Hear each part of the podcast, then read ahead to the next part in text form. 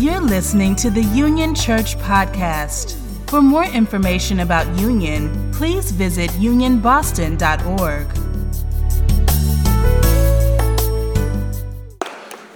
So, today, beloved, I am going to preach about perspective. About perspective. And this message is about myths and mindsets and the power of rewriting our stories.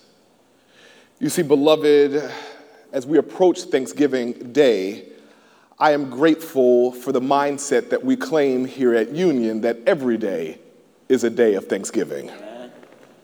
And yet, and still, I am grateful and thankful for the opportunities that this time of the year affords us because it allows us to gain better perspective about the things that matter most in our lives. When we have opportunities uh, to gather at table, round table, with ones that we love, friends and family, it has a way of reorienting how we see the world.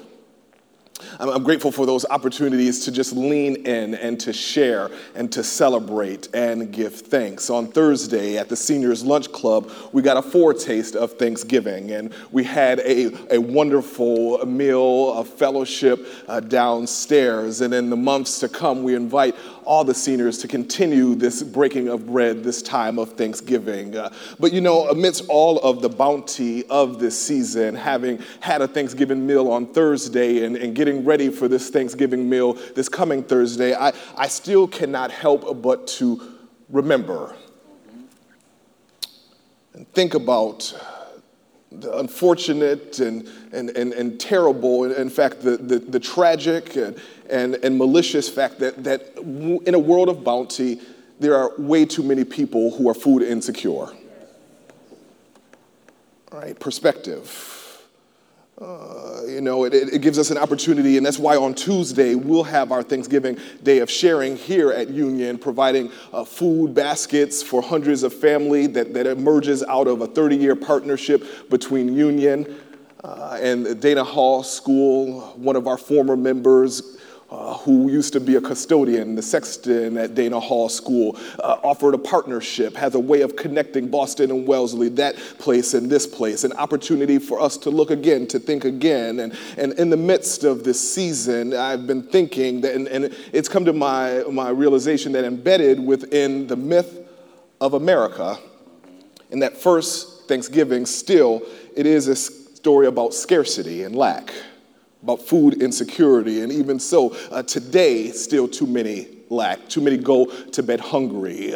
Uh, when in fact, the beauty of the earth does actually produce enough to feed everyone who's alive we must take perspective these days. I don't mean to be a Debbie Downer, uh, but I do have to go here on today. I'm not, I'm not trying to ruin Thanksgiving, but I, I, I want to invite us to reimagine Thanksgiving in this season for just a bit. That amidst our celebration, we must remember the constituting contradiction that is at the heart of what we do.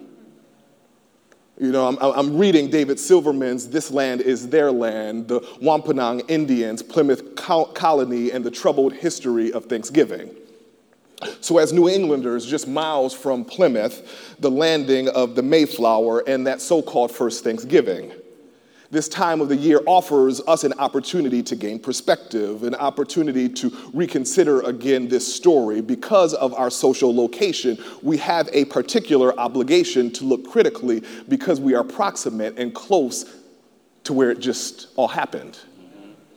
Right? And when we look at things that are close to us, we might discover that our Thanksgiving story is, in fact, full of myths and the story of Thanksgiving that we learned in grade school has actually very little to do with, with what actually happened in history. Now, don't get me wrong. I'm excited for all the greens, beans, potatoes, tomatoes, lambs, rams, hogs, chicken, turkeys, rabbit, you name it, that will come uh, on Thanksgiving. But look, we know that from the historical record, there, there probably wasn't even turkey at the so called first Thanksgiving. Turkey was added years later, perhaps decades after that meal in Plymouth. And the meal actually wasn't an act of gratitude uh, from the pilgrims to the native Wampanoag Indians for helping them through their first tough New England winter. In reality, history tells us that the pilgrims were having a private party for themselves, Uh, celebrating their conquest. And in fact, the Wampanoag Indians arrived to this mill because the pilgrims fired their rifles as a show of force intended to intimidate the Indians who lived nearby. So, as they celebrated at this so called first Thanksgiving, the, the, conquest of this new place and being able to survive a tough winter, uh, they, they, they, they, they engaged in war games that, that actually initiated a 400 year old tale of gun violence in the United States. And the Indians, they show up to protect themselves from further European conquest and manifest destiny. The Wampanoag people who had been at war show up right amidst the war games of the pilgrims who are shooting rifles, and the Indians are ready to defend themselves against the English settlers, or better yet, the colonizers. So, right, the first Thanksgiving is more like a commemoration dinner than it is a celebration uh, more like an awkward truce honoring a mutual defense pact than it is a celebratory dinner party. You see, the first Thanksgiving is much more complicated than the grade school story that we were taught. And at the same time, it's actually pretty simple, beloved, showing up somewhere that you don't belong and then claiming authority and sovereignty over it like it was yours and just there for the taking. So, in actuality, the first Thanksgiving, which we celebrate, is really about stealing yes. land and a people. So, as we gather in this place, in the season, we always have to acknowledge that we live on stolen land. Yeah, the first Thanksgiving in some ways celebrated the survival of the colonizers and the assistance of the native people. And the one of the Indians credited in our childhood story with the teaching the colonizers how to survive was indeed Squanto, a Patuxet Indian, but he wasn't just a nice guy who wanted to help out his new neighbor. We have to understand that Squanto, the Indian who helped the pilgrims, colonizers survive the first uh, New England winter, was in fact an enslaved person, stolen from his land, taken to Spain, sold to monks, religious monks, then shipped back to the Americas to teach the colonizers how to till the land that had been stolen. And when he gets back, he realizes that his people, the Patuxet people, actually had been decimated by the epidemics that the Europeans brought in the first place.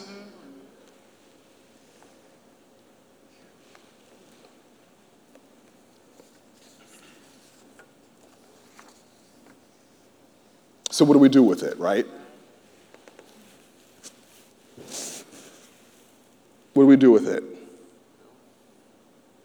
As I said at the beginning, uh, this message is about myths and mindsets and the power of potentially rewriting our stories. So I'm preaching about perspective today because I believe that when we gain perspective about the myths that shape us, we actually might be able to claim the power to do something about it. You see, in life, we often look for easy answers. And the reality is that in life, well, life it's, it's complicated.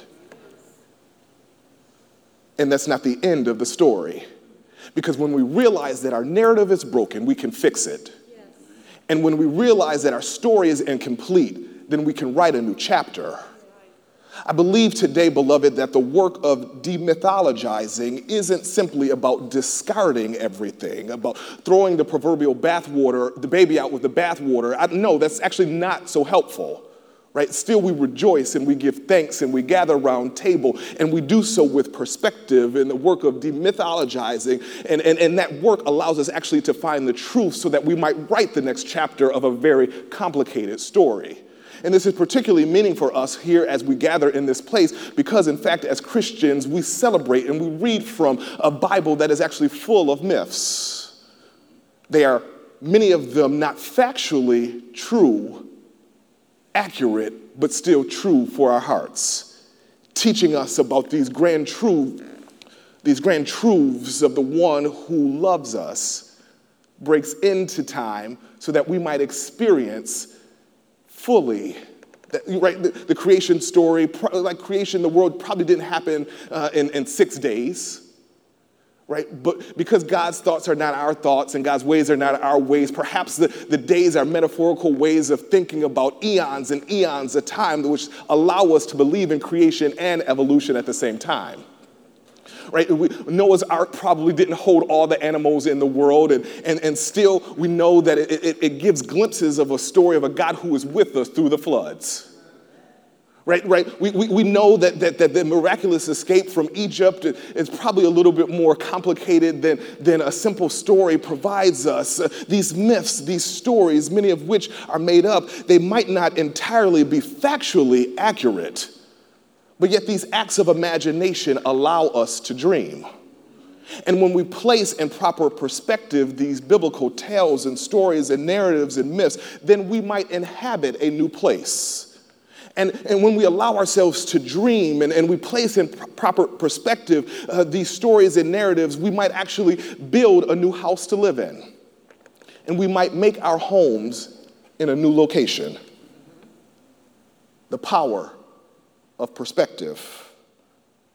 Beloved, on this last Sunday of New November, the last Sunday of the Christian calendar year, I am indeed grateful for the many persons that have preached powerful words from this pulpit in the last few weeks because it has allowed me perspective and permitted me to look at things anew.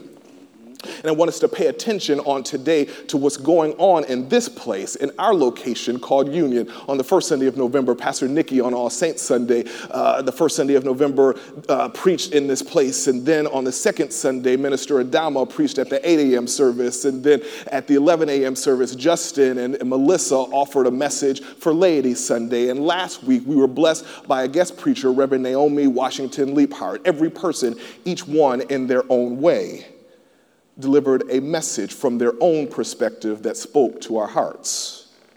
So I want to observe something about the power of preaching that has been revealed in the manner in which we have experienced the divine through a variety of messengers. In this, we observe that God is not a God who speaks only in one voice or through a single person.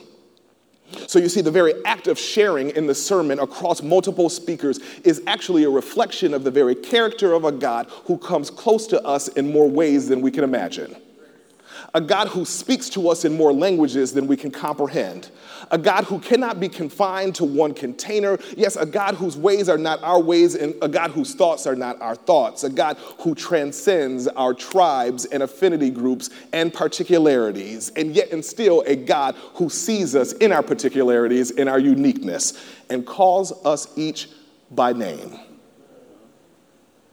God who calls us beloved is I'm grateful for the preachers who have preached in this pulpit recently because it reminds us that what's happening around us when we uh, look at those who are in and of our midst. You see, gratitude is an act of paying attention,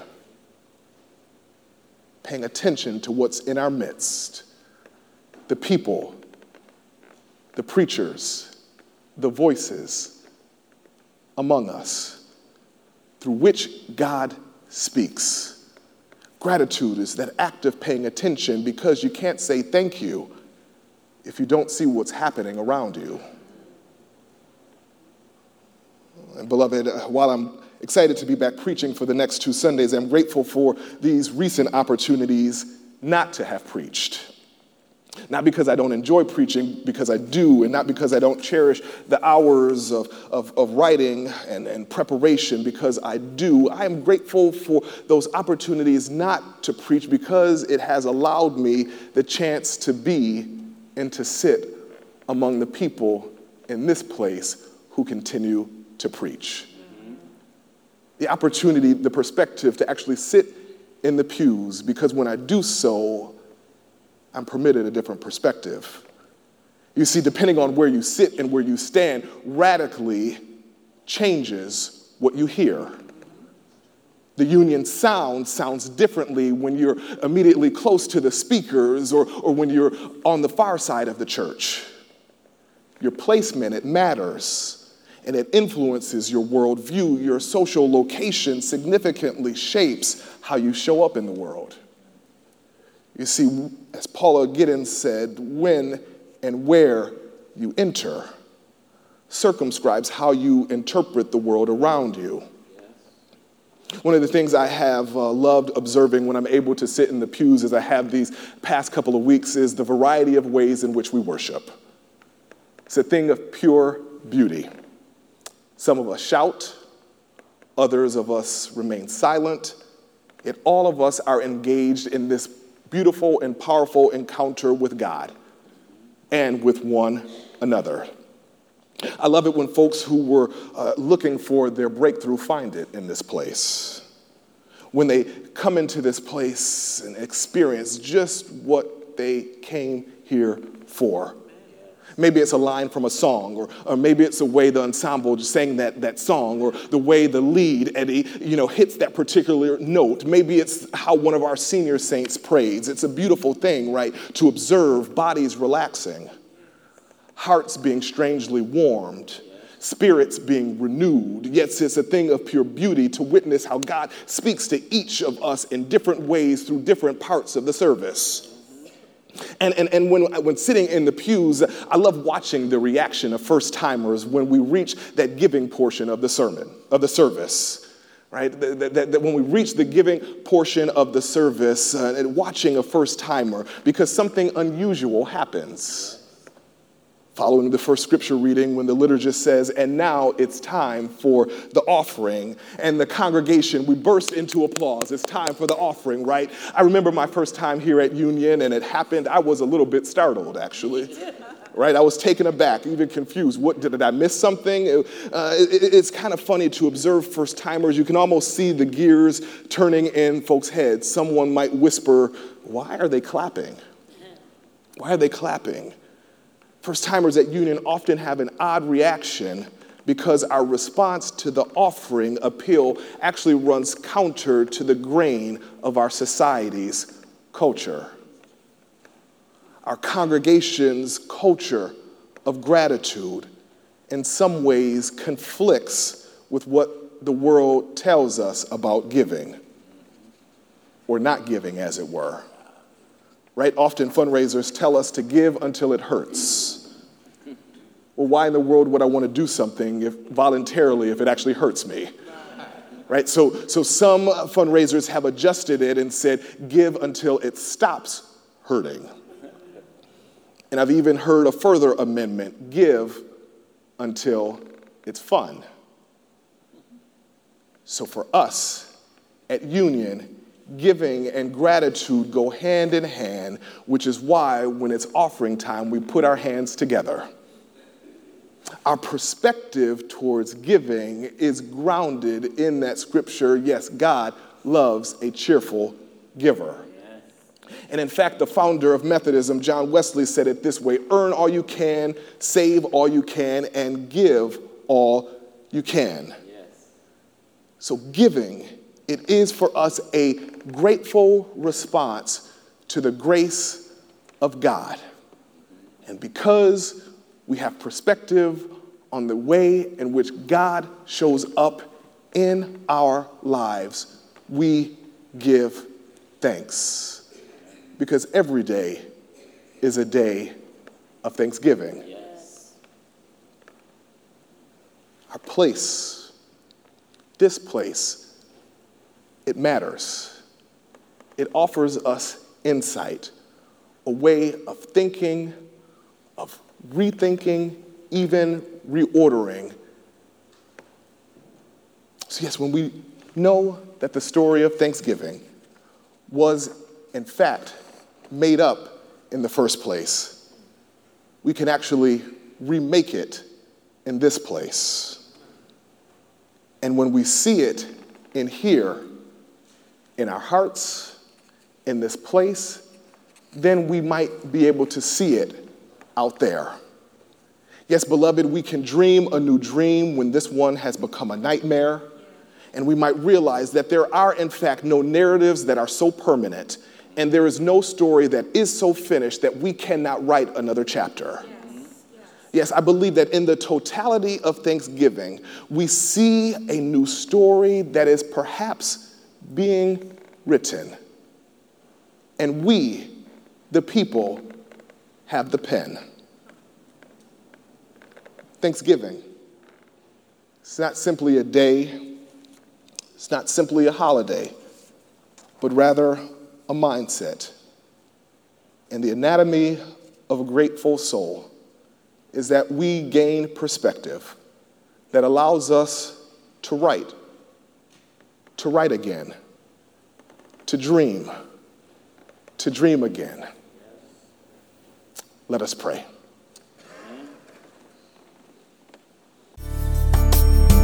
Thank you for listening to this podcast.